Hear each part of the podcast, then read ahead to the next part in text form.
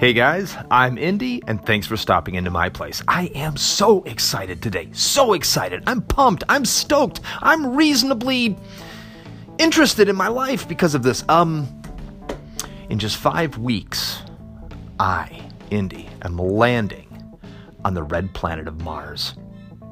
Yup, the red planet is mine. Now, don't go getting your butterfly net out, okay? My name. Remember, if you follow my podcasts a ways back, I put my name on the Insight Explorer. NASA shot it off just fine, and it is on its way, just five weeks, to landing on the on the planet. Yeah, yeah. You know, all those years we were worried about invaders from Mars. I'm the invader. I'm on the Insight, and I'm landing. November 25th. It's a Sunday. You can bank there's going to be an Indy Lands on Mars party at my house. You're all invited. Just kind of give me a head count. I want to make sure I order enough pizza. But in the meantime, what I'm going to do is I'm going to replay the podcast when I first did this because it was pretty good. And then I'll be right back.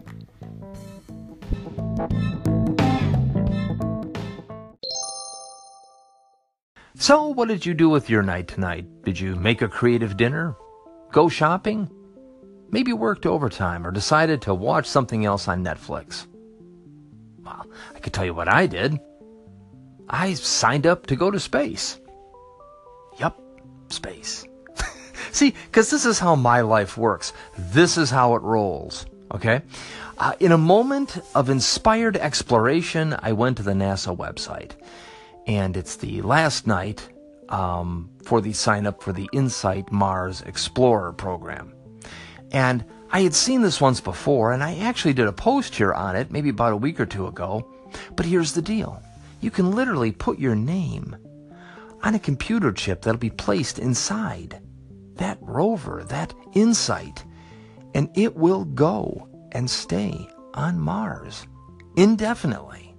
And I thought about that. And, and tonight I was looking at it and I just got so excited and so pumped up that I just put my name right in there and my, my email and my zip code. And then I hit enter.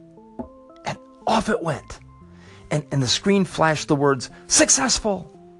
I loved it. Successful. I felt really good when I saw that.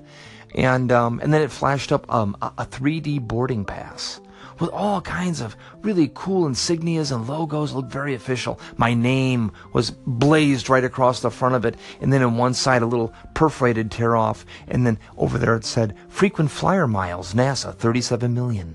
See. and I, I sat there and got all. I just thought it was the coolest thing. And um, as I sat there looking at it and looking at it and thinking about it, and then a slight very small wave of terror shimmered across my body.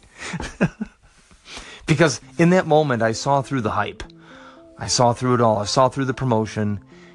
And I realized I had no way to take that back. See, I, I arranged my zeros and ones, my name, and I, I put it on that chip. I, I had no way to go back now. A part of me was going to Mars.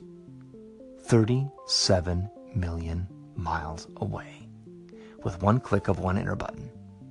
There it goes.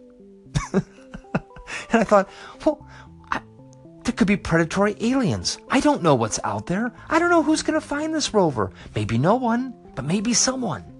Will I be the next one on the operating table of the aliens? Hypodermics for you. And I'd be lying if I didn't sit there and for a moment get just a little tense about it.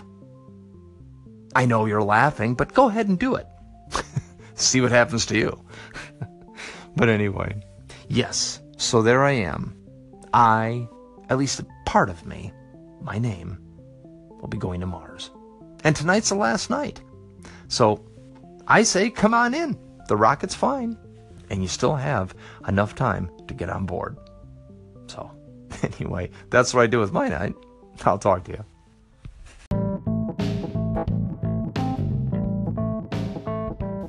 So, could you tell that was just a little tentative after doing that? And you know, it makes your mind real. I mean, okay, I know you're thinking they're thinking no big deal, but honest to goodness, putting your name on a satellite or a rover that's going out into space. And this was really cool too. It's on a chip that's about the size of a dime.